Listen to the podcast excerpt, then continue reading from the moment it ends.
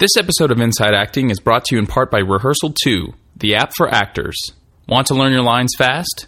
Be off book for auditions? Explore your characters and make stronger choices? There's an app for that. Rehearsal 2. Download it now at rehearsaltheapp.com slash download. That's rehearsaltheapp.com slash download.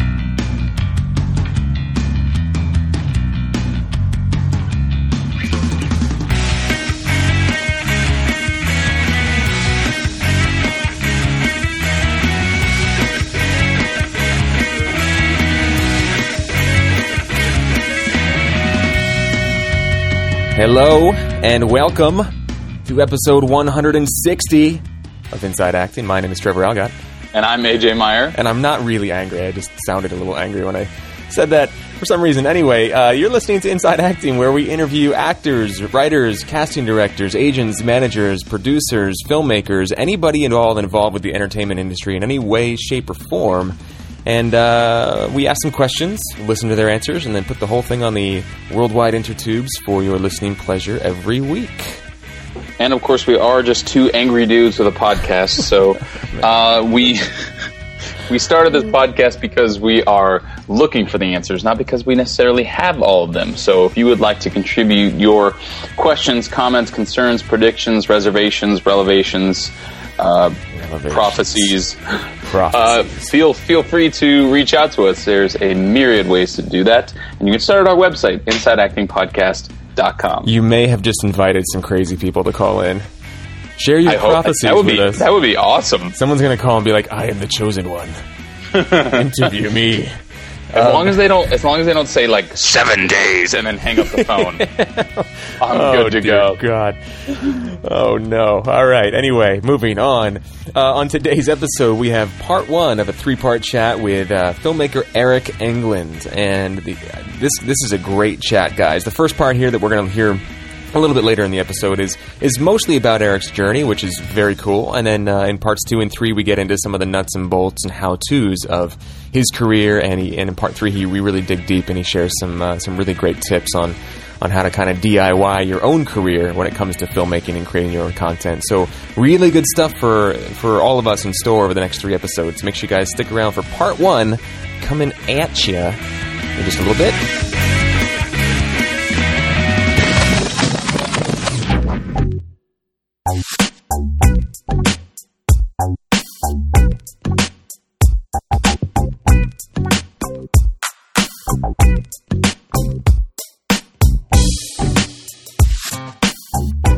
Hello, how are you, my friend? I'm not really angry. I'm not. I was what I was trying to do there was just change it up. Just change up the sort of like standard tone of like the hello, you're listening to episode. You know, I wanted to switch it up a little bit, and it just ended up sounding really angry. And I was like, this this is a fail right off the bat. it was the it was the Shatner esque pausing that Yeah. I was getting caught. up. I was like, what is happening? It's like, hello, welcome Yeah. to episode one sixty Inside Acting. Episode 160 of Inside Acting Podcast, which is just a weird, like, computer voice. Anyway, we keep it real here, guys. We don't edit this stuff out anymore. Uh, so, yeah, you're getting the real deal here. Two dudes bringing it to you live. We'll do it live. Doing it live! How you doing, man? I'm I'm well. I'm well. So, Um, you, you have some news. You alluded to me earlier this week via a text message that uh, you have some exciting things uh, that you wanted to share. Well, most of it was in the uh, the dispatch that I that I put out this uh, Oh, I this never, week. I never read that crap. Oh, okay. Well, Yeah. I'll wait through then. Bye. um, no, it's it's mostly been auditions. I I put Yeah, myself yeah. on I put myself on tape. I don't know three times. You know what I just realized? I said Mm. I said I said auditions, and then I was like, oh, you know, we like to call them meetings. And then I was like, wait, if you put yourself on tape, they really are auditions. You're not having a meeting True story. with anyone. True story. There's no one in the room but the person maybe reading with you, if, unless you're doing a monologue. You're getting Wow. quite good at that uh, self-taping thing. I feel like this is the sixth or seventh time you you've talked about putting yourself on tape on the show. Oh yeah, it's been uh, at least that many, if not more. Um, yeah, Is it getting easier? Are you getting more streamlined with your uh, with your kind of system?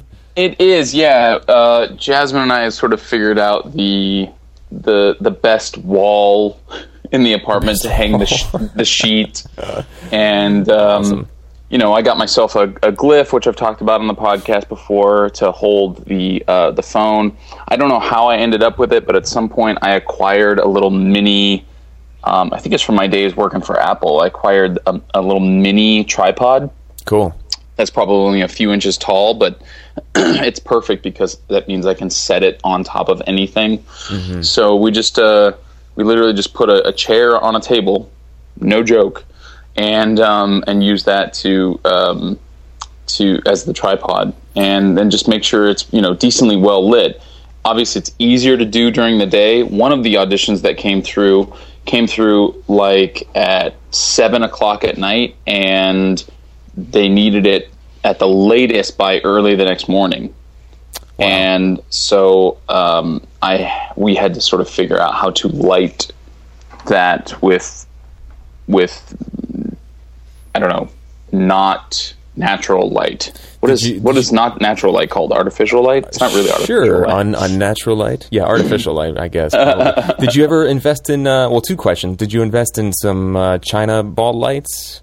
Yet? I have not gotten a China ball yet. There's only been a couple of times when it was, like I said, either at night or um, overcast, where it would have made a, a difference. And I will literally say out loud to myself, like, "Ah, I need to go get myself a China light, China ball."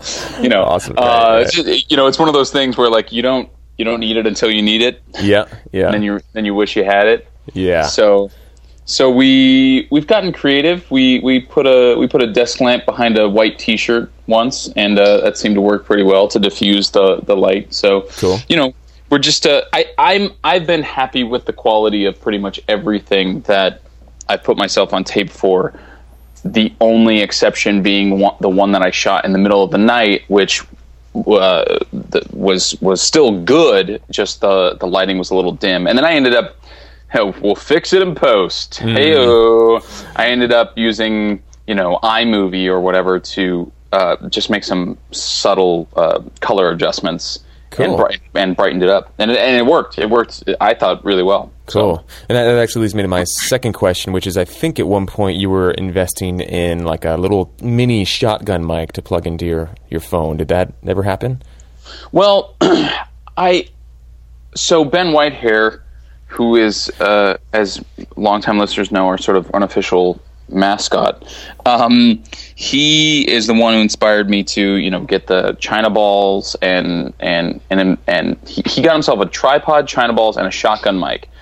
And I feel like there's I- a joke there somewhere. Sorry, I couldn't, I couldn't resist. But anyway, moving on. a tripod, a China ball, and a shotgun mic. Oh, oh, you said China a bar. balls. You said China balls. So the I four- said China ball. Oh, I see fourteen year old what in me is is laughing. But moving on, Okay. we're we're more mature than that, of course. so your tripod and your China balls, yeah. Sorry, we're we're good. I'll, we're good. Professionals. I'll, I'll, I'll wait. I'll no, wait. no, we're done. We're done. Move on. Moving on. Uh, If we had any listeners, they all just unsubscribed. yeah, they're like, wow, these guys have really gone off the rails.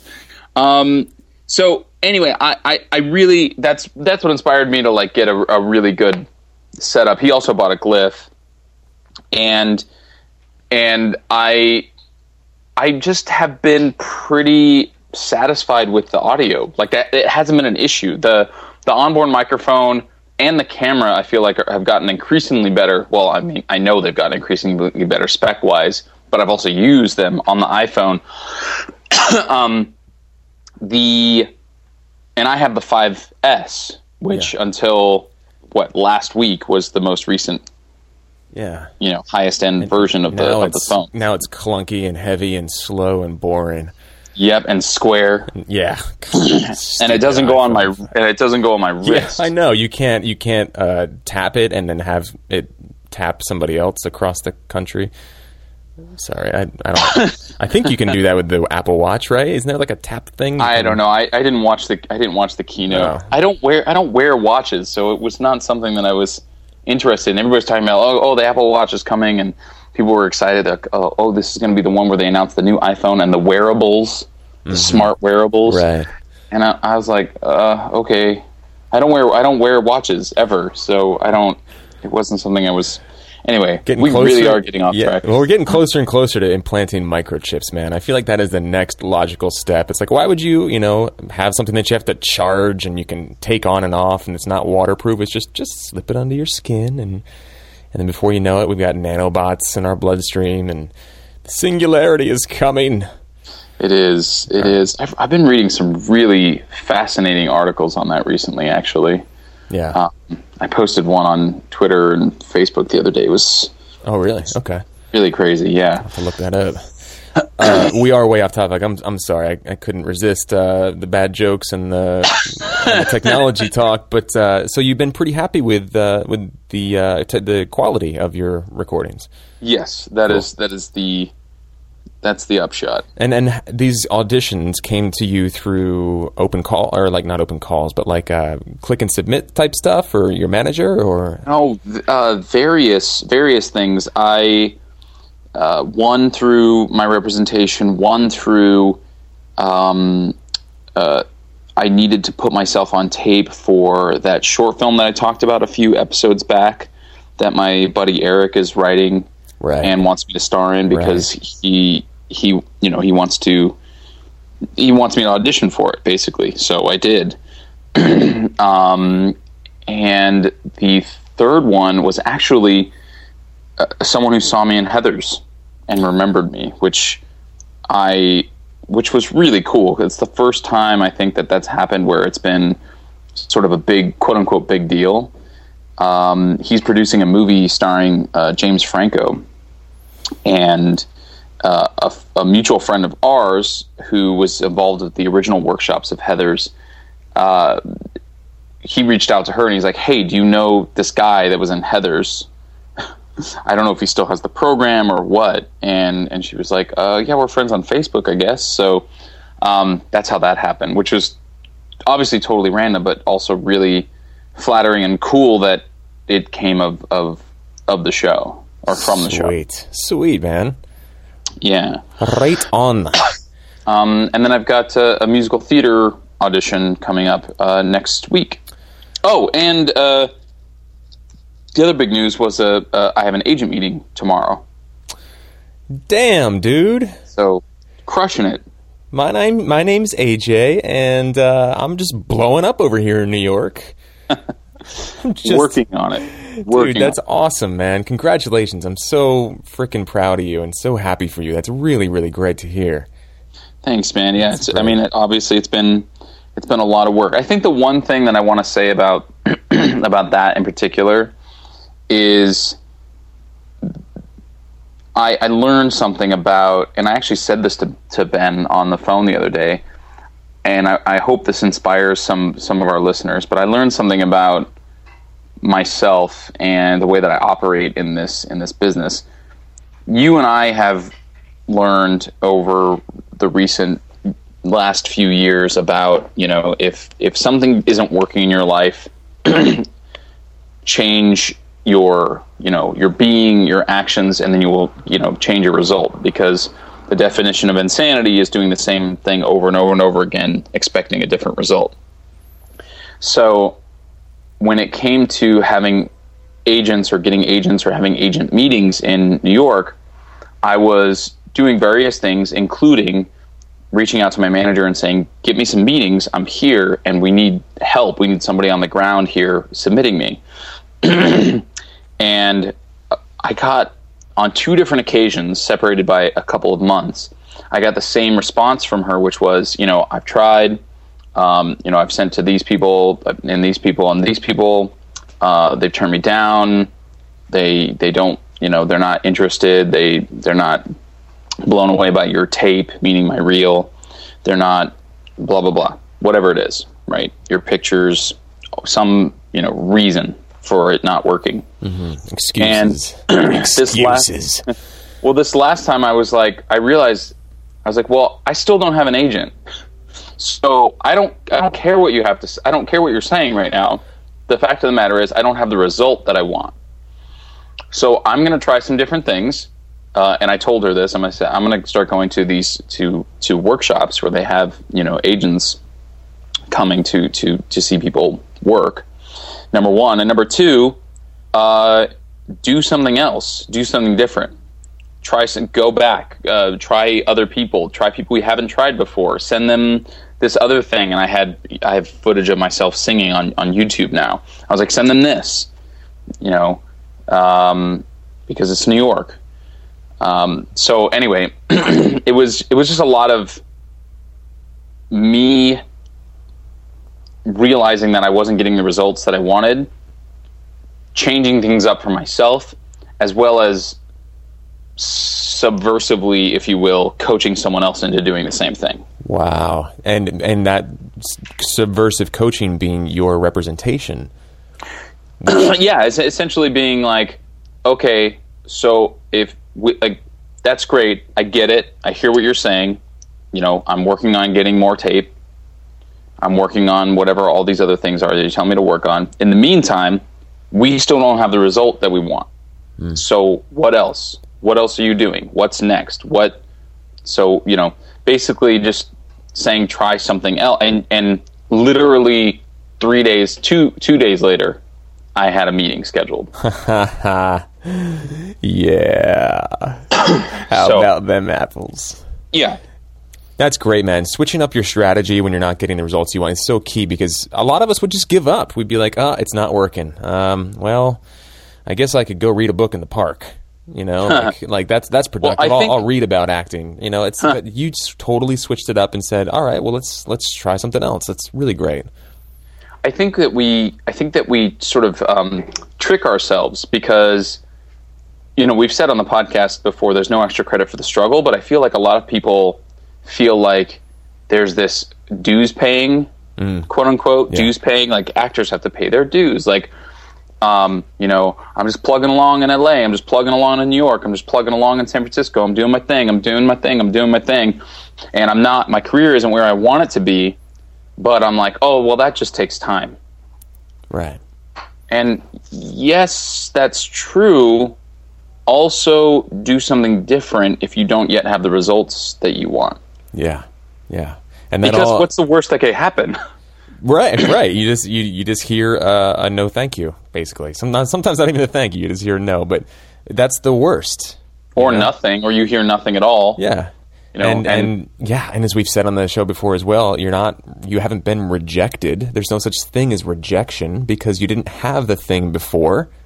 You don't have it now. Nothing changed. Exactly. So wow, man, I'm I'm really inspired right now. That's so kick ass. I'm proud of you, brother. It's great. Thanks. Really great. Yeah, so I, I guess that would be my home. That would be like my homework assignment for our listeners. It's like think about the the things that you do on a weekly basis as an actor, thinking that you're moving things forward, mm-hmm. and then ask yourself how long you've been doing those things, and whether or not they've achieved the results that you want to achieve. And if the answer is no, like do something different. You're you're you're you are you are absolutely making progress, and I'm not knocking whatever it is that you've tried so far. But what else? I guess yeah. is my question. Yeah, are you moving at the pace you want to be moving at? And if not, why not? Because we all deserve to have what we want. It's just a matter of uh, working smart. Yes. That's great, man. Congratulations. Amen.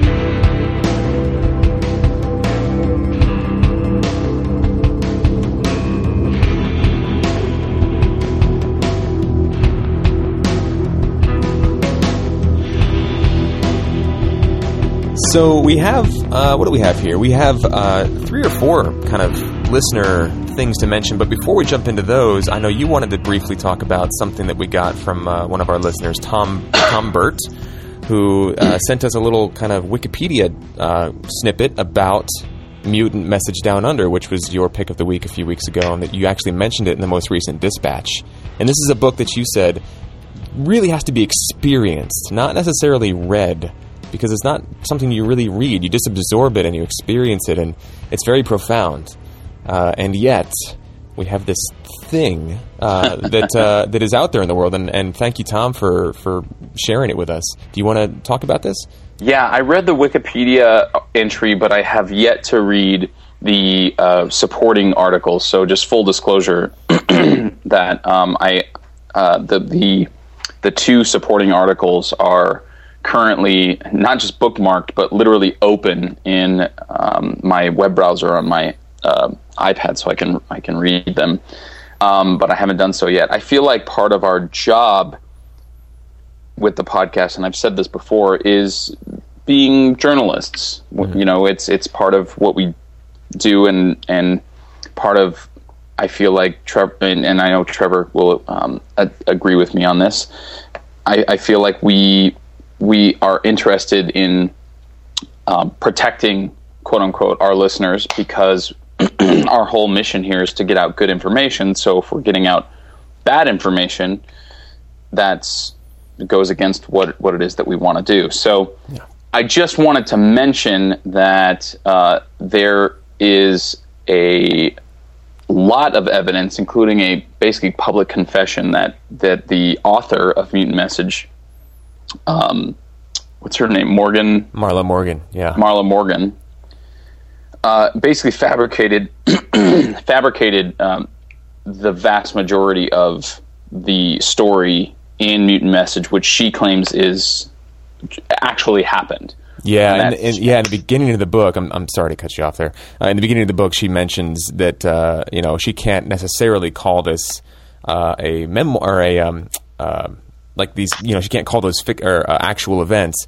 but, uh, but she does want to leave it up to the reader because she claims that she experienced them, and now she's actually going against that. Yeah, she well, she came out publicly saying that. I mean, and this happened years ago. Actually, um, she mm. sort of publicly admitted that that you know most of it was was fabricated, and um, you know, like I said, I haven't read the, the the full the full articles, but I I will say that regardless of whether or not she was telling the truth the the core message of the book is still remains and and it still has impacted me equally as so before and after I knew this this information.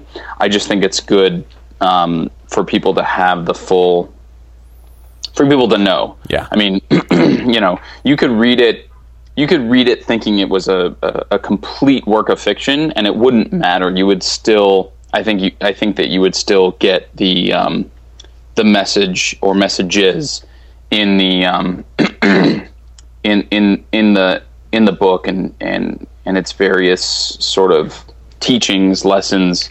I mean, there's a lot in there about you know taking care of the earth, taking care of each other, not um, you know non-attachment, um, non non-judgment.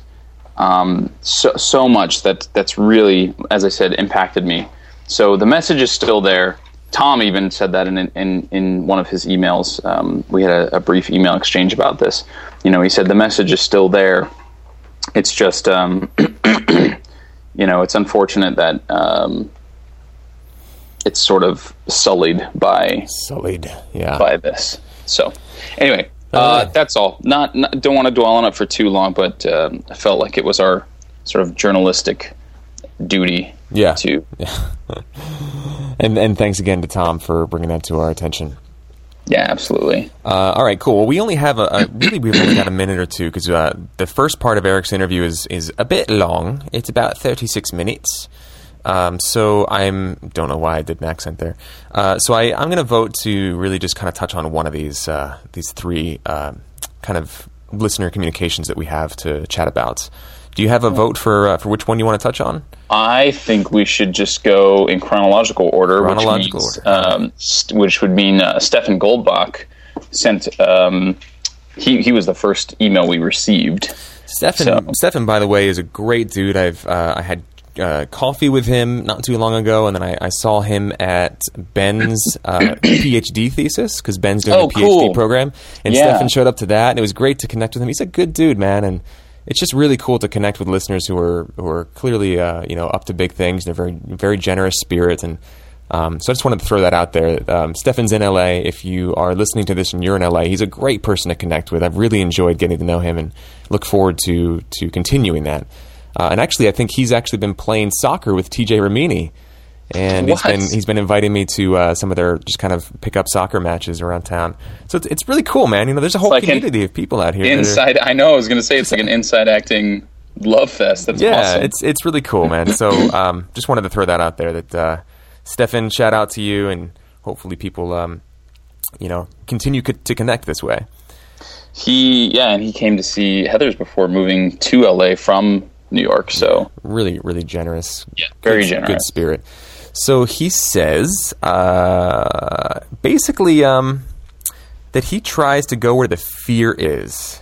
That's he was, the, yeah, the he was responding to, yeah, he was responding to a, um, to something, a question that I posed on the podcast a few weeks ago about decision making. I was saying like how I wanted, I, I was basically asking all of our listeners to write in and tell us about, or call in and tell us about how you make your decisions. What factors do you in, incorporate? What kind of because you know it was. I think it was just talking about the decision to stay in New York or go back to LA, that kind of thing. But we're as actors, we we are sort of faced with decisions Yeah, of, often about whether we're going to you know take that thrival job so that which causes us not to be able to you know audition for a little bit so that we can save up money or or do we not do that and and and leave ourselves open for those auditions so there's a lot there's always a lot of decision making going on Yeah. so yeah. It's Um, a dance. It's a constant push and pull to figure out, you know, what's going to support me, but what do I also need to do to to continue to pursue this dream? You know, what what what what's it going to take, and Mm-hmm. what sacrifices am I going to have to make, at least temporarily? So um, yeah, so he was responding to that, and he basically said uh, that in general, he if he feels that he's afraid of something, uh, if it worries him, then it's worth exploring, absolutely worth digging into. Um, and he says specifically when it's come to moving for him, like literally transplanting from one city to another, um, that's that's been a criteria that he's that's figured into his his decision making process pretty heavily. Uh, yeah, and, yeah. and and and in terms of the New York versus LA thing, um, you know, he said that you know it, they're they're linked enough that he feels like it should be possible to keep both Yeah. in one's life, be able to work on both on both coasts. I think the the main thrust of the the email though really is that that that piece about fear, about going where the where the fear is. Um, it's something I've been tr- uh, trying to keep in mind recently, and and and supporting friends and family in in similar situations. It's like, well, what scares you the most? Well, this scares me the most. Okay, then that's probably the thing that you should be doing. yeah, yeah, And um. I've heard a lot of people around me sort of take on that challenge for themselves recently, and it's it's uh, it's been very re- very rewarding for all of them. Cool. Yeah, I mean, you know what I'm also picking up from his email is the idea of yes and, uh, or rather both and, which is kind of it's kind of like an MITT ism. It's something that people kind of throw around in the uh, in the training world that we've we've both been through. Uh, but but like just the idea of like a lot of times in life we feel like we have to choose one or the other. You know, if I have this, then I can't have that, and that is so true in uh, in the artist's world. They're not that the the it's not a truth, but it's something that we give a lot of uh, of our power over to, thinking that we we have to choose between one or the other. But so much of the time, we can work a situation in such a way that that we can have both. And uh, you know there may be sacrifices that need to be made, but not as severely or as black and white as, as I think we often believe. And so uh, he also says that later in his in his message here. He says, you know, especially when it comes to questions of location and relationships, and he puts in parentheses long term stuff. Uh, he feels that it should be possible to keep both in one's life and be able to work on both coasts specifically. So I think that's uh, that's really an, another big takeaway. It's just where wherever you know if you're listening to this and you're thinking, God, you know, I wish I could do this, but I'm stuck in this, or I'm trapped in this, or I, I have to sacrifice this in order to have that. Do you really? Like, just just take a minute and maybe just get out a pad of paper and just just freehand, you know, free associate, free write for for five minutes, and just see if if there is a way to have both. Because uh, when we come from that place of scarcity, it, it affects everything. And I think uh, just just looking for the win-win and everything is, is extremely powerful. And you know, like they say, how you do one thing is how you do everything. So if you're if you're uh, if you're if you're doing an either or thing in one part of your life, it's probably kind of infesting every part of your life. Infesting. And, and I, I, I, should say I speak from uh, from soul cringing experience here. I mean, you you know me, you've known me for a long time, AJ. We've you know we've talked about this, and you've pointed out to me on on numerous occasions, like Trev, you may be playing the kind of either or conversation. Is there a way to have both? And every time you you call me on that, I'm so grateful because you're right. You know, you see it where where I don't, and um, so maybe people listening to this can recruit uh, you know 20 minutes uh, of a friend's time to maybe just give give another perspective on well, whether or not and, that's and, happening. Yeah, and on that note, since asking that question on the podcast a, a few weeks ago, I've actually come to, and maybe Stefan and our listeners will be excited to hear this or um, inspired to hear this, but I've, I've sort of come to that exact conclusion, which is to say that I am I'm not afraid of, and I'm actually excited about and motivated to do the bicoastal thing. Yeah, yeah. like you know, coming to LA for quote unquote pilot season, and then coming back out here for the fall because that's when it's most you know abundant with uh, opportunities, mm. that kind of thing. Great, kick ass, dude. All right, right on. Well, um, we've just got a we've got a long interview to jump into. Not long, but you know we've got a we've got a chunky interview to jump into. There's a lot in there, and it's about 36 minutes or so. So let's roll right in and then uh, catch everybody on the other side. Is that sound good? Right on. All right. So here's part one of our chat with uh, Eric England, guys, filmmaker, really good dude, and uh, enjoy hearing about his journey. And we'll catch you on the other side.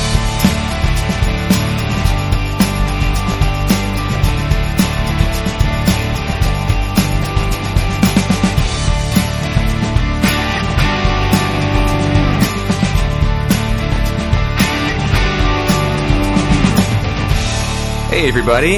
This is Trev, and I'm very, very excited to be sitting across from Eric England.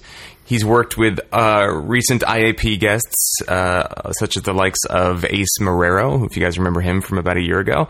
Um, Eric is a director, he's a filmmaker, he's a writer, I, I, he's a producer. He's, he's got uh, several films under his belts, one of, at least one of which, maybe more than one, you can actually see on Netflix. Yes, right? yeah, yeah, two. Yeah. Cool. And uh, won awards, been all over the all over the, the, the, the, country, and I think actually you've been to Mexico and I think some other countries yeah, as well. crazy foreign countries. Yeah. So, um, very accomplished guy here to kind of drop some knowledge bombs for us. Eric, welcome. Thank you. Thank you for having me. Thank you for what taking a great the, introduction. Thanks for taking the time, man. So th- there's we, we talked a lot b- before we started recording here, and there's a lot that I that I want to ask you still, but we usually like to kind of start at the very beginning um, because I know you're from Arkansas, and we just kind of connected a little bit beforehand about you know the sort of concrete jungle of LA versus yeah. like the beautiful, lush, you know, thoroughness of uh, yeah.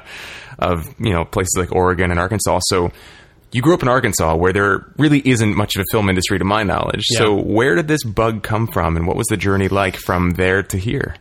I, I think um, the the journey started really. I, I had really cool parents. I um, I was born to an 18 year old mom and a 21 year old father. So, um, you know, growing up, they wanted to see, or at least my dad wanted to see you know, in 1994, Pulp Fiction came out. So what, you know, 20 year old, you know, mid 20s guy didn't want to see Pulp Fiction. My dad wanted to see it. He had a kid. He had, you know, the kid had to see Pulp Fiction. So, so you were like, um, you were like six? Uh, yeah, yeah. And, you know, awesome. I, I, I, was raised on a really steady diet of R rated films. And, um, you know, and, and, and it was great. I think it, you know, I, of course I, they were like, oh, cover your eyes during certain parts, but it was like, I still got exposed to, I think, more mature things. And, mm. um, I think that just helped me craft uh, type of, uh, a type of humor and, and, and personality that leaned towards um, cinema, you know, dark humor and stuff like that, which I think is a very you know cinematic format uh, of, of storytelling. So, you know, really growing up, I I was I just escaped into movies. Like my dad and I had a Friday night movie night ever since I was a child, well into high school. Like I was that kid, like I was an athlete, so I would go to parties and stuff. But a lot of times I would miss the parties to go hang out and go watch movies. You know what I'm saying, or, or chill with my dad. So, mm. um, you know, I would read books. I would. I, I just got. I, I, was really interested in entertainment. I, I, you know, I at one point, I I think like most kids, I wanted to be a musician, and you know, and I realized I was musically challenged and you know can't can't play anything to save my life. Um, and then uh, you know I, I started getting a little bit into drawing and stuff like that. My my dad's actually really talented uh, artist; he can draw very well, but. I, I I just didn't know what my calling was. My mom still to this day loves to paint. She repaints her house like once a week. Um, you know, so I, I just didn't really know what my thing was. And for a while, I thought I was going to get into acting, you know, because um, I knew I wanted to make a movie. Like, it was one of those things where I was always like, making a movie would be on my bucket list. You know what I'm saying? Like, before I die, I want to make a movie. So I thought I would act or I'd get into something in that, that world. And then, um, you know, I, I, I realized. I, acting wasn't what I wanted to do. I wanted to tell the story somehow, you know, be the creator of that story. So that's when I started watching a lot of, uh, you know, a, a lot of uh, behind the scenes documentaries on DVDs and, and researching. And thank God Google and YouTube were just now starting to come out. Um, and, and become a little more prominent. I'm sure at one point I was asking Jeeves, "Wh- how do I make movies? You know, Jeeves. Um, but I remember um, that site. Yeah, That and great. Uh, so so you know, because for the longest time I thought Brad Pitt made movies. I thought actors were the people, and, and you know, when I moved to Hollywood, I learned they really do make the movies. You know, what I'm saying they're still making the movies.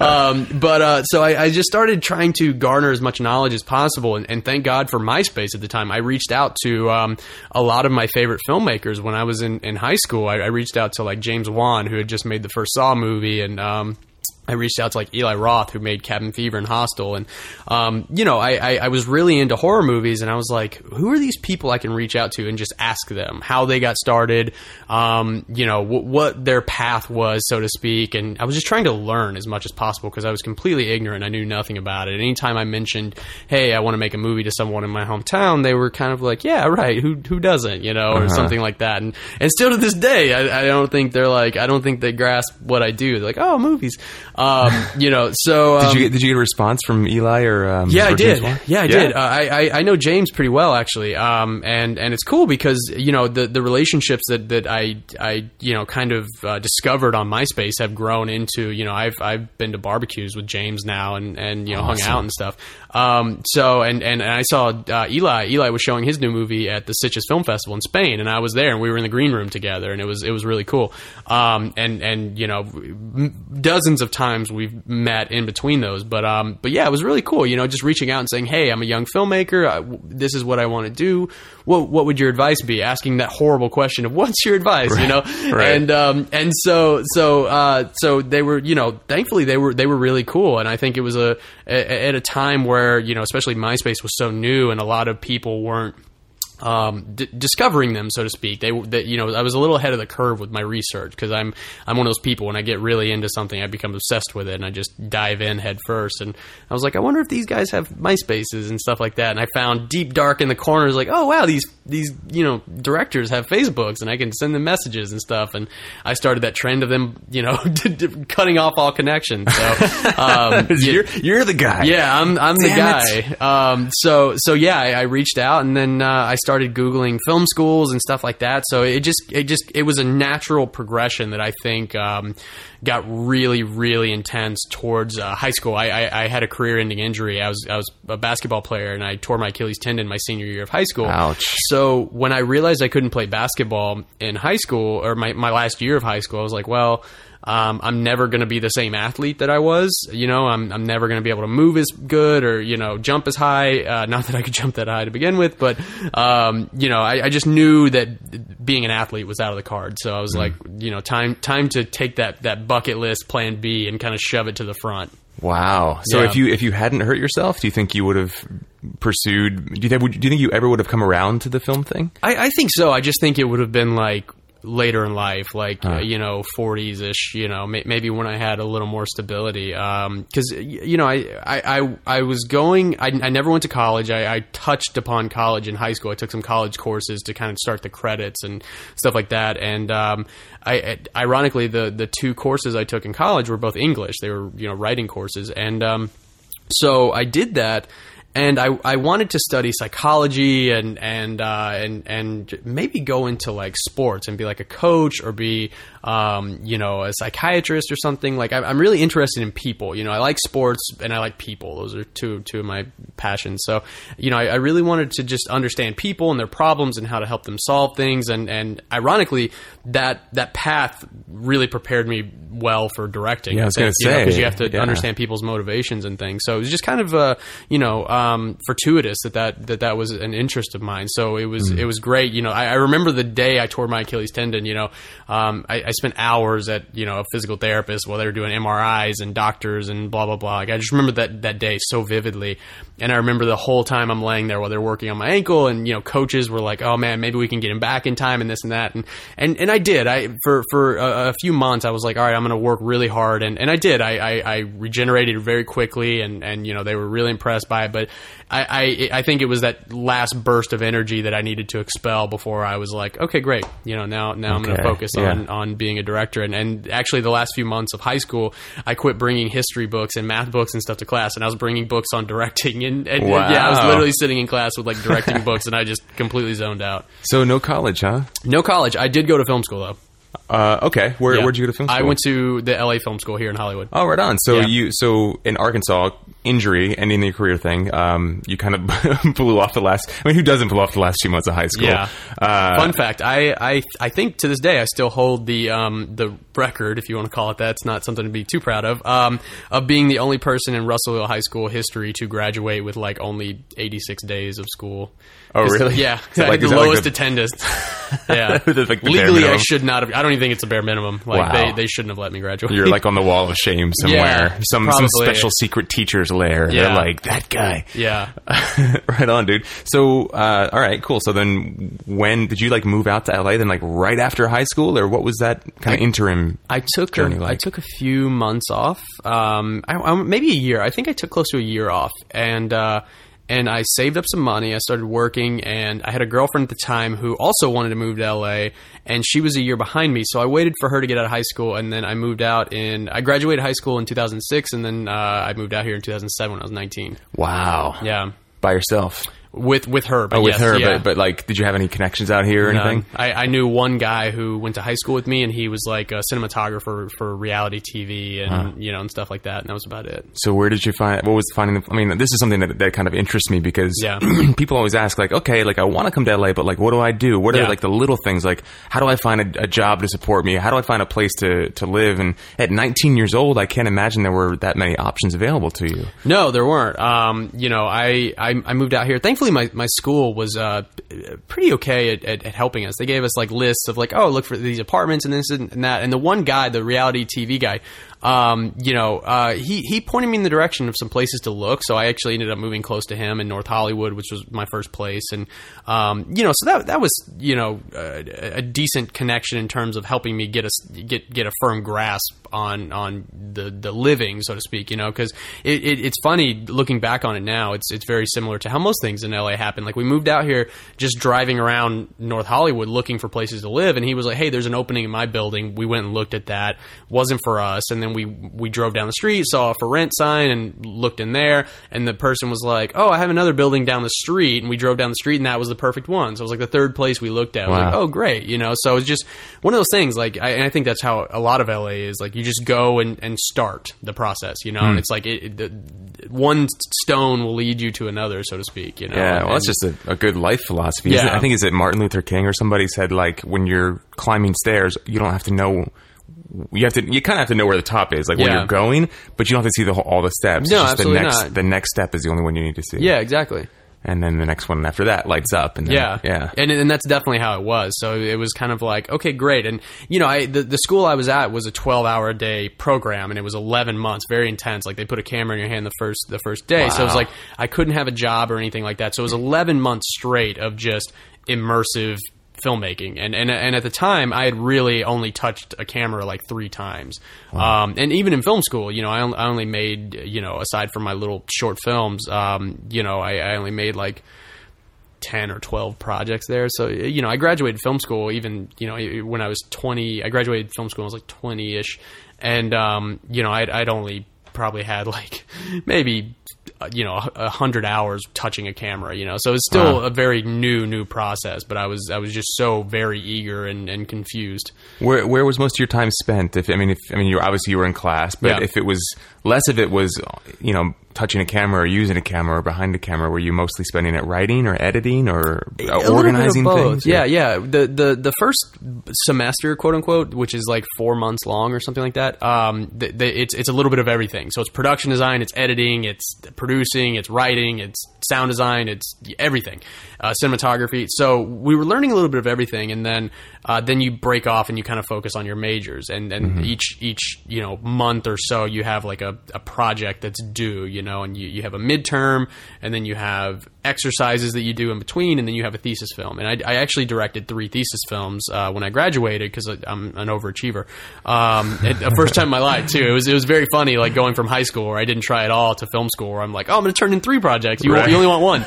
um, you know, so so it was it was it was great because I was like, okay, this is this is what I want to do. But a lot of my time was spent. Um, you know, writing, watching movies, um, and that that was a great thing. Was I remember? Um, I, I wish I could go back to that time where where it, it you know to romanticize it a little bit of like sitting in a movie theater and in L.A. You know, it felt very much like the opening of True Romance, where where Christian Slater is like sitting in the movie theater, like eating popcorn. Like I remember sitting there and, and watching movies, thinking like, this is my life. Like I need to be doing this. Like I'm I'm working right now. Like I'm studying, I'm working. You know, R&D, baby. Yeah, Yeah. exactly, exactly. And and I was like, you know, some some people are like, oh, they're studying, you know, biology to be a doctor or something, and you know, it's like I'm studying to be a movie director. I'm watching movies. I'm learning, you know, and How cool, And yeah, yeah, Yeah. it was it was really cool, and it was like you know, to a degree, I was I was I was extending that license, you know, but it was like, um, yeah, I, looking back on it, I, I probably wish I would have spent a little more time with the cameras, you know, but it, it was, and, and and this is a little bit of the the unfortunate side of film school. You know, in 2007, I was right on the cusp of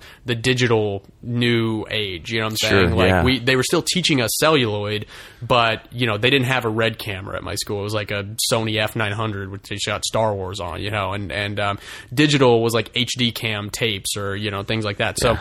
It was a it was a new format. It was scary. We were still very pro film and, and stuff like that. So it was like you know every time I thought about oh man I want to shoot something I was like I want to get film you know and that cost money and it was like I needed to save money because that was the other thing was I knew I needed to save money because I didn't I, I couldn't have a job and I was just blowing through money and school loans and crap. So it was like okay I need to save a little bit of this for when I get out and I probably didn't think about that that enough either.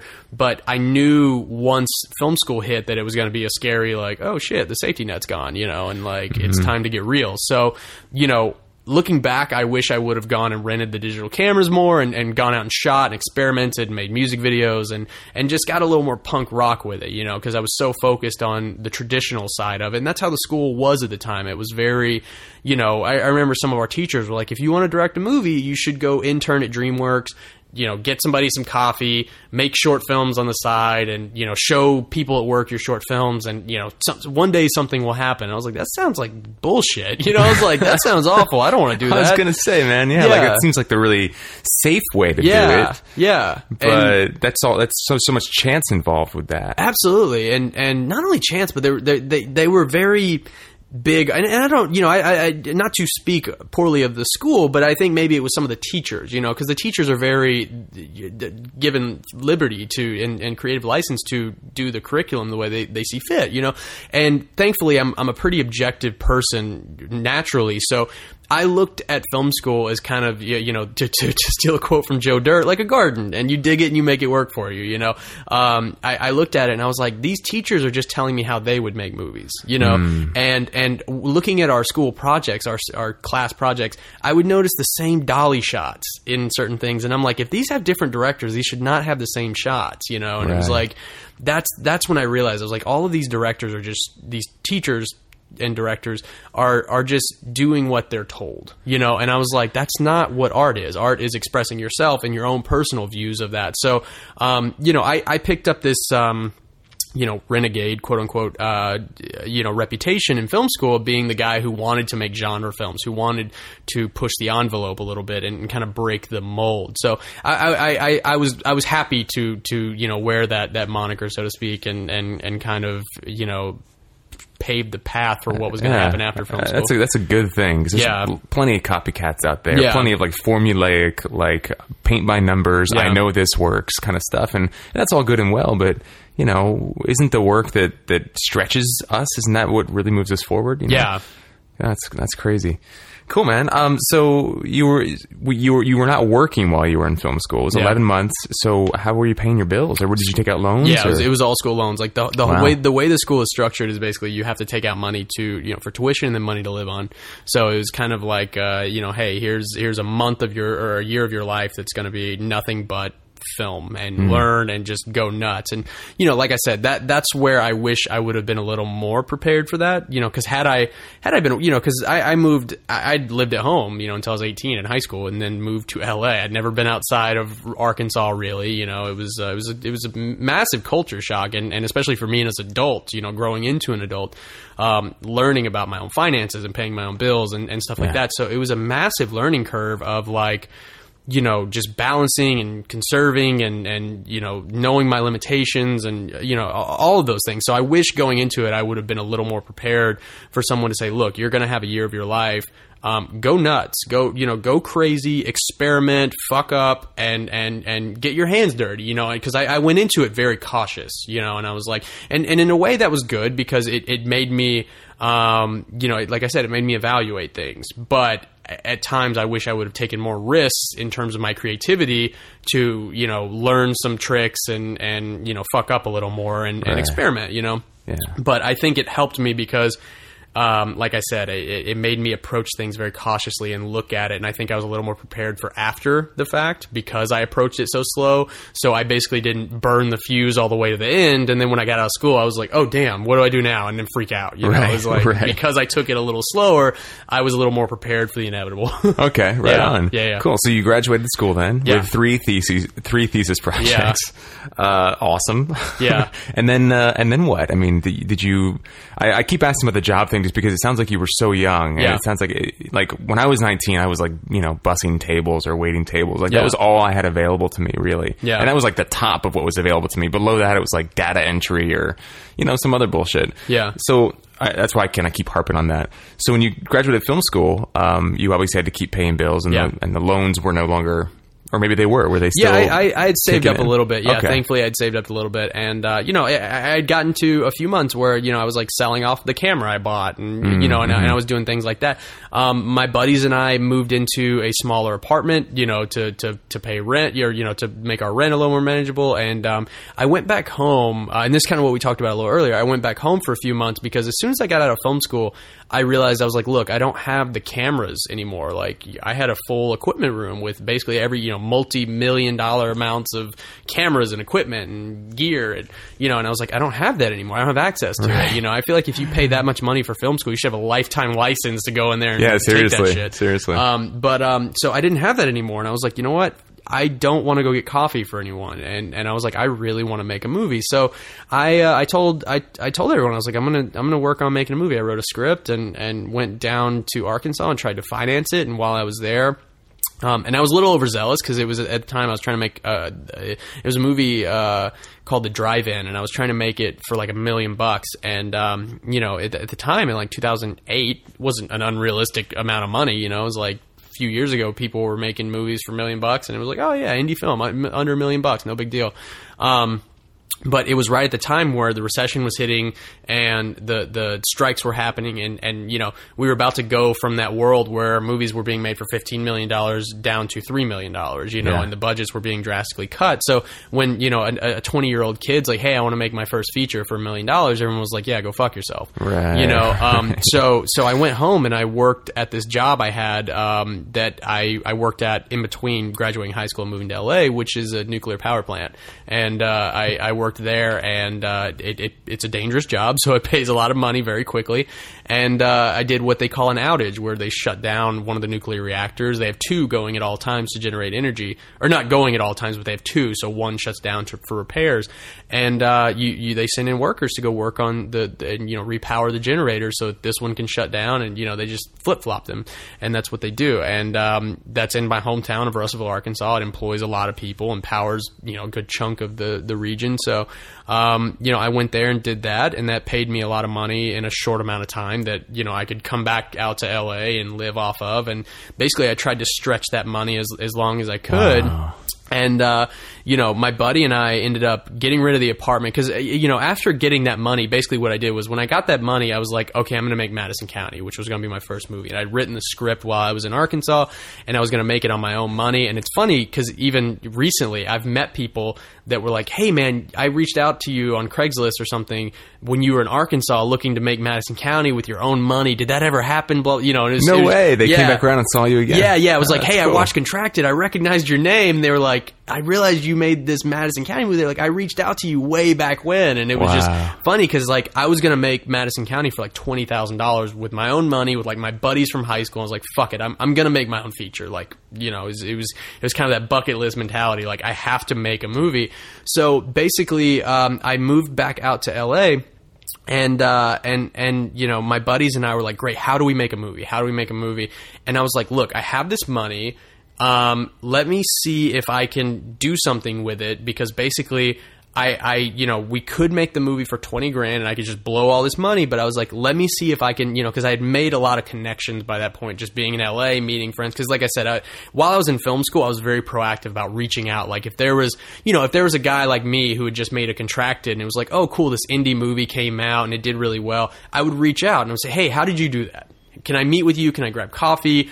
Can I pick your brain? Like, I'm in film school now, but I'm about to graduate and I want to hit the ground running. What can I do? So I was just meeting people and networking as much as I could. I was really awkward.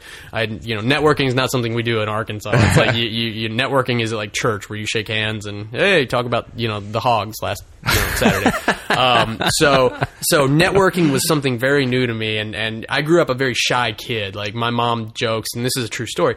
I was so shy, my mom would give me like the twenty dollar bill to go pay the gas station attendant for when she pumped gas, and I was so shy I wouldn't want to hand him the twenty dollar bill. Like I was just I networking was not something, so I had to force myself to be a networker, and um, so I had accumulated a good amount of contacts, and I had tons of people who were like, "Dude, we can make your movie. This is a cool script. We can do this. We can do this." Um, and I did that for like nine months. I got caught up in that game where I moved back out here and I blew through that money that I just made, or a good chunk of it.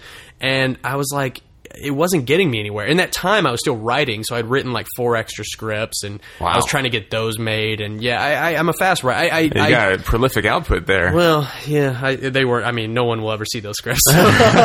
so you know, um, it was good that I was writing them because I was getting the bad the bad stuff out. Um, some Right. people would say I'm still getting the bad stuff out, but um, but uh, so so I you know I was just blowing through money and and and you know watching. I don't want to say resources dry up, but we, resources dry up, and, and connections were leading to dead ends, and people were like, "Hey, mm. we can get money," and buddies were like, "Hey, my mom can pay for this," and blah blah blah, and and and I was I was just like, you know what? I'm so sick of waiting for someone to help me out. You know, I was like, I, I think I had like maybe ten grand left or something like that, maybe a little less. And I was like, and and my buddy and I, we we had gotten to the point where we were so desperate that he he lived in Irvine. We actually moved in with his parents for for a few months to just like crash and like reevaluate and and be like, okay, what's our next move? Like, we're gonna make a fucking movie whether we die or not. You know, so like it, it's either do or die. And um so basically, while we were down in Irvine, like I, I started cranking out uh, an, another script, and I was like, uh, "This is the movie I'm going to shoot." And it was called Hostile Encounter, and um, I was like, I wrote it for Ace Marrero, and um, and because Ace Ace and I, you know, clicked really well on Clowntown, one of my thesis films in film school, and um, I was like, Ace is a really talented actor. I loved working with him. I, I think he could carry this movie. I, I'm loo- you know I was looking for something to work with him on again, and uh, and I was like, look, um, one of my buddies who had just graduated film school bought some equipment so he could rent out and help pay his bills and get work and stuff like that. And I was like, look, I'm going to write this role for you, and I'm going to rent your equipment. I'm going to you know give you your first job on that gear. And I was like. Uh, and and my buddy who was with me, and you know, I was crashing his parents' place in Irvine. I was like, "You're gonna co-produce with me," and I was like, "We're gonna go down to Arkansas and we're gonna shoot this movie, and it's a road trip movie. And basically, we're gonna, you know, the the movie starts in California and ends up in Arkansas, but we're gonna shoot it in reverse. I'm gonna go down to Arkansas. You guys are gonna come after me. I'm gonna like set everything up so when you guys get there, we're gonna hit the ground running. We're gonna shoot for four days in Arkansas, and then we're gonna shoot like scattered hours along the way, just B roll stuff like that. And then we're going to shoot our final day in California. So it's going to be like a five day movie um, that that spans five states. Wow. And um, so I went down to Arkansas. I started scouting locations, prepping. I got a buddy of mine who was like in high school at the time or just graduated high school, and he wanted to be a movie director. So I was like, "You're going to be my behind the scenes guy. You're going to be my right hand man. I'm going to teach you something." And um, so so yeah, I just started calling in favors, you know. And it's so funny because it was like a very backyard movie. Like I was calling my parents friends and hey can i borrow your truck? Can i do this? Can i do that? And everyone Yeah. was like what the hell is this kid doing? Like he doesn't you know and, and, and i looked so illegitimate you know what i'm saying? Like it, it didn't look professional at all. I was like you didn't have the grip trucks you didn't have anything. It was just me and my car. And i'm like hey i'm gonna shoot a movie here in, in next week. Is that okay? And they're like Right. yeah sure. And then when we show up it's like four guys and, and a little camera you know? It's like it still didn't look professional. Um, so you know so I, I i you know we we loaded up their truck. They drove out separately from me and uh, that that truck, the, the the Jeep that they drove out, was going to be the picture vehicle. So everything was very contained. You know, we shot for four days in Arkansas, which was a blast. Ace to this day still says is probably his favorite experience of us filming a movie together because it was just so bare bones and organic. You know, I found a local actor um, there who had never acted before. I put out a thing on Craigslist, and he was in Fayetteville, Arkansas, which is like an hour and a half from me. And he was a carpenter, and I was like, "Hey, I need a hillbilly," and he sent me like cell phone pictures of himself, like selfies, and it was the best. thing. I hope I still have them. I think Ace may still have them somewhere. But he How's sent us- this one look? exactly. He sent us these incredible selfies uh, with like his like wood paneling in the background on his walls, and like so good. And he drove an hour and a half to audition in my mom's beauty shop. Wow. Yeah, like looking back on it, I probably should have just given him the fucking role. Like I don't know what I was thinking having him drive that far, but that level of commitment was incredible. And Ace Yeah. to this day loves this story. There were two guys who auditioned for the role. That's all I could get. I put out a thing on Craigslist. I got two actors to audition. So I had In, in Arkansas. in Arkansas. Okay. It was slim pickings. And at the time, I'm sure there's tons of actors in Arkansas now, but I, at the time, I don't know if they just weren't interested, weren't doing it. I don't know what the deal was, but I only got two people to choose from. And um, so, um, so basically, uh, they one guy drove in from like fuck, like I forgot where, but they both came in competing for it really hard. And um, it was funny because uh, Marshall is the guy's name uh, who, who ended up getting the role. He came in and auditioned first, and the other guy came in. And like I said, we're doing this in a beauty shop, so it's not like a door closed or anything. It's like they're sitting in a salon chair, and um, and so Marshall auditions. This other guy comes in, but Marshall goes and like sits in the chair across from him and just like watches him audition. Oh. So he's like, and, and it was funny because I was like, I was like, and, and Marshall was like, "Do you mind?" He was like, "I've never been to an audition before. I just want to see how this works out." You know, he's like, he just he was like, "I did mine, but I don't know if I did it right, so I want to see if this got it." And I was like, "Okay, that's cool." And Ace told me afterwards. Ace was like, "No, dude, he was sizing him up. Like he was intimidating." I was like, "I didn't think about that. That's great. It worked because he got the role, you know." But he literally did. He sat there and watched that guy audition, and uh, so so Marshall played my hillbilly, and I actually brought Marshall on to Madison County, my next movie. But um, so it was it was a cool kind of uh, you know leapfrogging from you know growing together kind of experience. But from Hostile Encounter, you know, we shot the movie, we edited it, and um, I had no idea what we were going to do. We a submitted it to a film festival so we could get our first IMDb credits um, because the the festival said, "Hey, if you submit to this, you get a free IMDb credit." And we're like, "Dude, we need IMDb's. That would be fucking cool." And um, and so so Ace submitted it, and we actually got in. It was a rough cut of the movie, no sound, no anything, and we got in. It was the Beloit International Film Festival in Fe- feature length film? Uh, it was a feature length film. Yeah, Wow. Hostile Encounter was a feature. We shot it in five days. And I think the runtime was like 70 something minutes. Um, but it was a weird movie. It was like Deliverance if Deliverance was like a found footage film.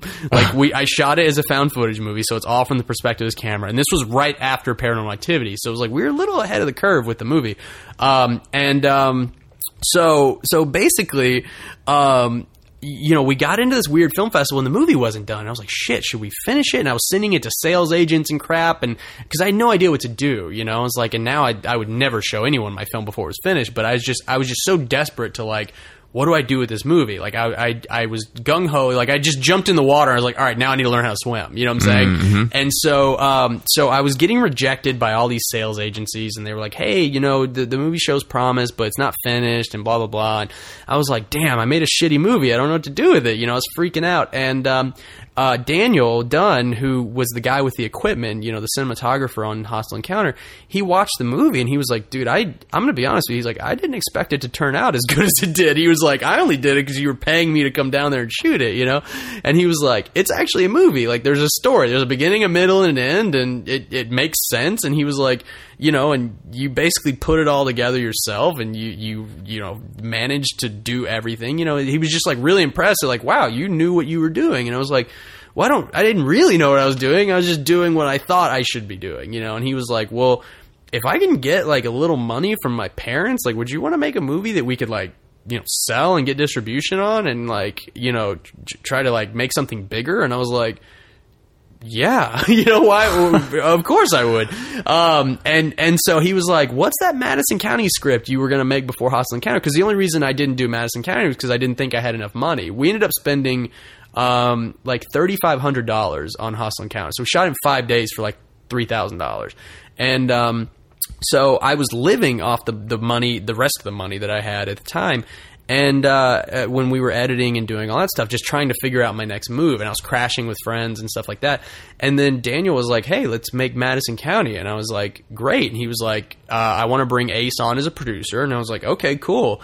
And then it just kind of snowballed from there. Like Hostile Encounter kind of took a back seat, and I never finished it because it was like Wow. I started on Madison County. We started casting. The script was already there. I did a few polishes, you know, and um, and and you know, Ace Ace and I were the casting directors, so we auditioned all the actors, and um, you know, I, I we started hiring a lot of the crew out here, and this and that, and then I went down to Arkansas, just like we did Hostile Encounter, and kind of set everything up for when the, the train came rolling, you know, as a producer, and um, and then you know, uh, less than like less than a year later, I think it was like maybe uh, 10 months after shooting Hostile Encounter, we were shooting Madison County. And, uh, and and that was like the first real experience. You know, we flew n- news journalists down to write articles about the film, and that Wow. got buzz about it. And um, actually, the the reason we actually knew we could make Madison County and do it successfully was Daniel was like, "Hey, you know, my parents want to see because his parents were the people who financed it. They were like car dealers from Virginia, and Ace had this brilliant idea to shoot a promo trailer for the film, like to you know market it because Ace is an actor. He's all about marketing and how do I get myself out there. And um, so he was like, "What if we shoot a variation?" Of the first scene in the movie and and shoot it to like show people what it's going to feel like. And Ace wrote this little treatment for an idea and I was like we should adapt the first scene and we just kind of all conglom- you know conglomerated all these ideas.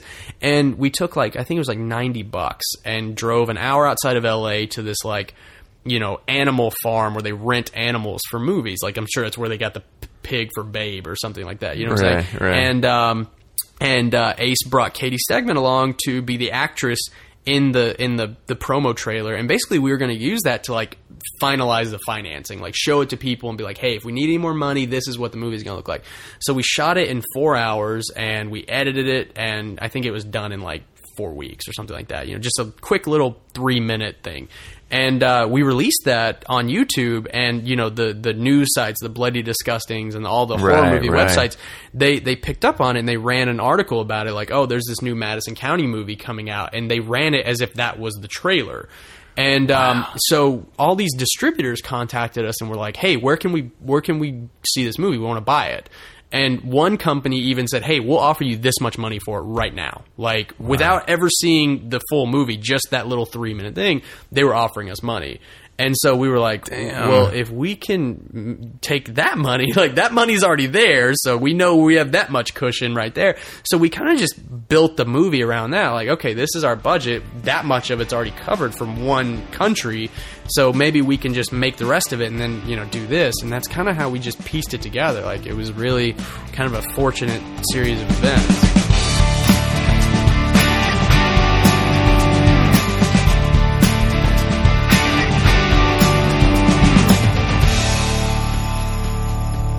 Hey guys, welcome back. Hopefully you enjoyed part one of Trev's interview with filmmaker Eric England and looking forward to, I'm looking forward to parts two and three coming at you in the following weeks. In the meantime, pick of the weeks Picks. for Picks of the week? of the week. For the picks of the week for this week. Uh, Absolutely. Episode 160. Uh, what's your pick of the week, my friend? All right, right off the bat, my pick of the week is Louie, the show, the TV show Louie with uh, Louis Oh. C.K. Have you ever seen it? Yes, it's so good. dude so good and, and somebody was telling me a story about how he essentially was like uh, i'm gonna do a show i'm not gonna take any kind of you know network notes or any kind of bullshit like that like i'm gonna do the show my way the way i want to do it and the network was like um okay and some i don't know somehow he worked it so it's like his show he writes it he produces it he directs it uh, and it's very much his vision and it's so interesting. It's a half hour comedy, but it's and it's kind of interspliced with stand up moments, kind of like Seinfeld esque stand up moments. But then there's there's like these awkward, like soul wrenching, truthful, social, just just just these really deep, profound moments slipped in, and it's it's and it's I don't know, just the way it's done just is really really inspiring from a storytelling perspective, from a human perspective. It's just brilliant, and I, I'm a huge fan of Louis C.K. now. I just think the guy is just brilliant. He's a, he's a great comedian, sure, but he's also a very insightful and intelligent and sensitive human being. And uh, his show is just a, a really brilliant look at, uh, at at the human animal. So uh, highly recommend it. The all the all the seasons I believe are on Netflix. I'm really just getting started with it, but I think everything's on Netflix Instant, and you can also watch some stuff online at uh, the link on our website. But yeah, man, Louis, great show. I I have always thought that in order to be as funny as someone like he is, my my favorite comedian is uh, Eddie Izzard. To be as funny as as as he or Eddie are, you have to be extremely intelligent. So uh, it doesn't surprise me that that's the kind of um, work that he uh, wants to do. Yeah, great stuff. And also, I, I read something about him wanting to put together like a a comedy special that he would release on DVD or streaming or something. And he basically did it himself. He put up like three hundred grand, hired the camera crew, hired the whole production, uh, and then you know put spent a few months with an editor, kind of cutting everything together, and then released it himself on his website with no distribution. Yeah, I was gonna say, was that the one that he released on his website? Yeah, and he made Charged uh, like five bucks. charged five bucks, and he made he did like a million sales yeah. and uh, and made it all back. Now he's Louis C.K., but but I think so. He's got you know an audience, but I think that there's a lesson in there for a lot of us, and I think it's really indicative of the of the direction that the industry's going. Uh, you know, increasingly, I'm seeing it all over the place. The middleman is being cut out, and the artists are going Yeah. directly to the audience, and It's the kinda like when, audiences uh, are supporting it.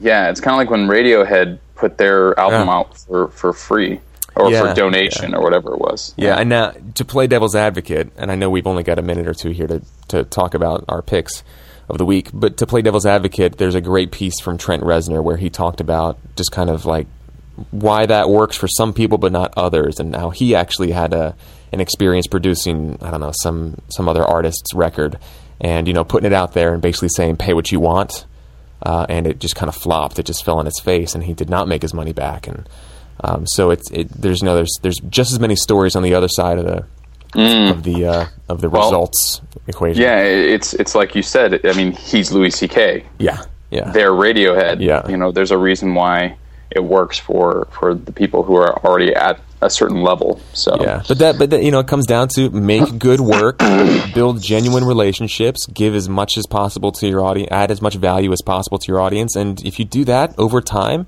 you can build, uh, you know, a nice fan base that that are happy to pay to support your work, yeah, and uh, it's just going to take time, you know.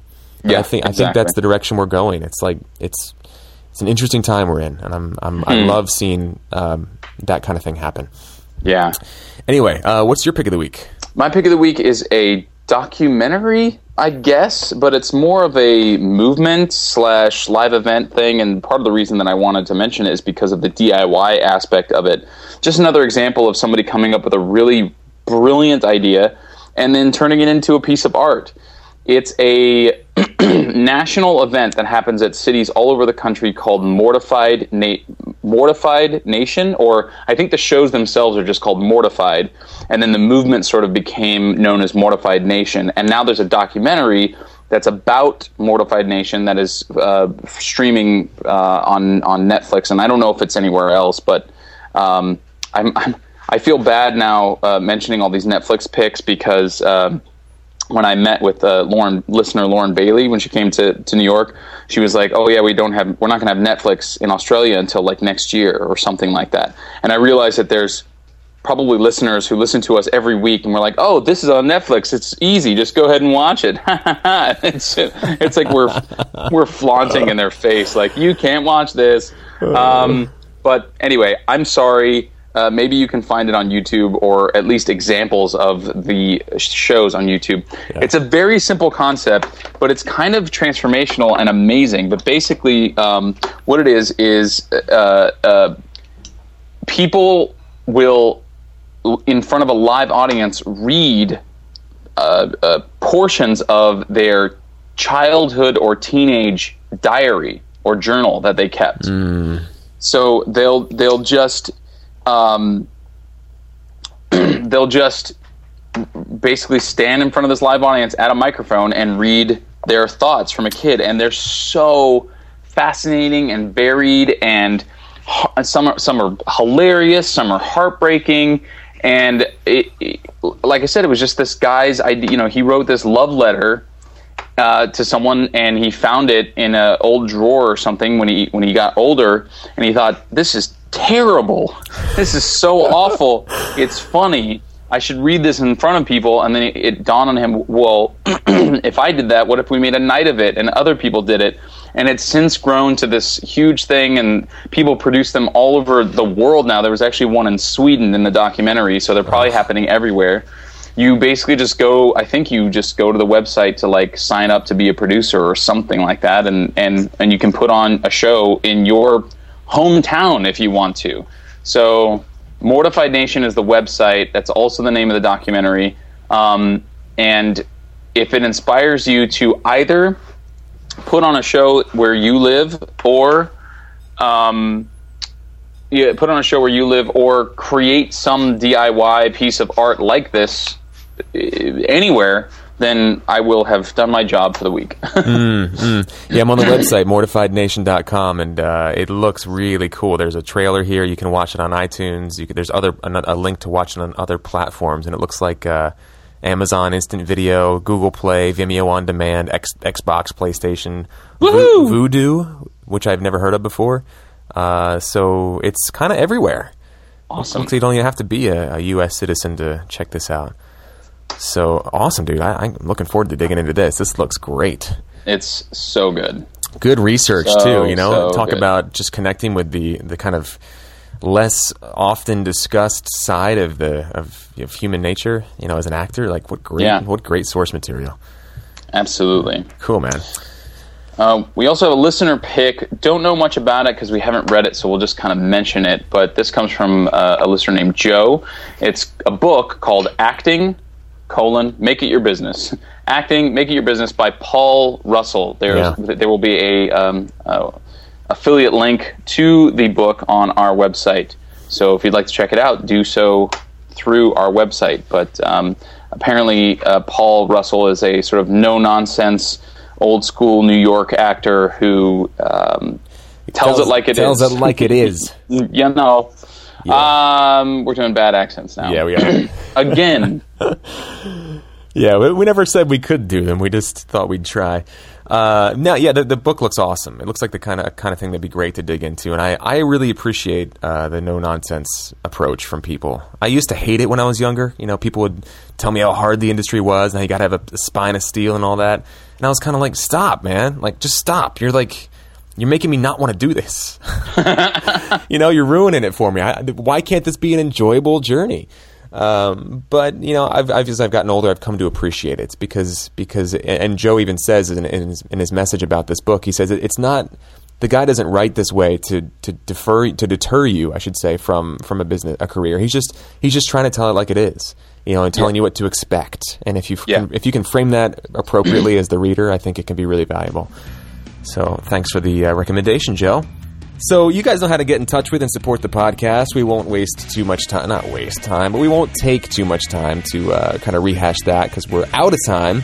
Just go to InsideActingPodcast.com, find out different ways to leave us an email. Uh, sorry, shoot us an email, leave us a voicemail, follow us on Twitter, find us on Facebook, leave us a review on iTunes, and of course, donate to the podcast. If you want to be like Kyle and keep the wheels going around on our electric cross country tour bus with stacked with food, uh, please do that. You can uh, do that by going to our website, clicking on the donate button, and making a recurring monthly donation to become a patron, or just uh, popping in, dropping us a few bucks, a few pennies, a few hundred thousand dollars if you'd like, and then and then getting out. It's uh, it can be monthly or it can be a one time thing. Either way, we really appreciate it, and either way, it's a tax deductible write off. You can write it off as education and research. So uh, it's a win win win win win win win for everybody. So for episode 160, Jen Levin is our production coordinator, Cesar Camino is our technical producer, Gadali Gubarek is our marketing and web director, Deborah Smith is our community manager, and of course, a huge thanks to all of our patrons who are the fuel in the tank or the electricity in the battery that keeps the wheels turning. For episode 160 of Inside Acting, my name is Trevor Algatt. And I'm AJ Meyer. We'll see you next week. And in the meantime, get on the bus!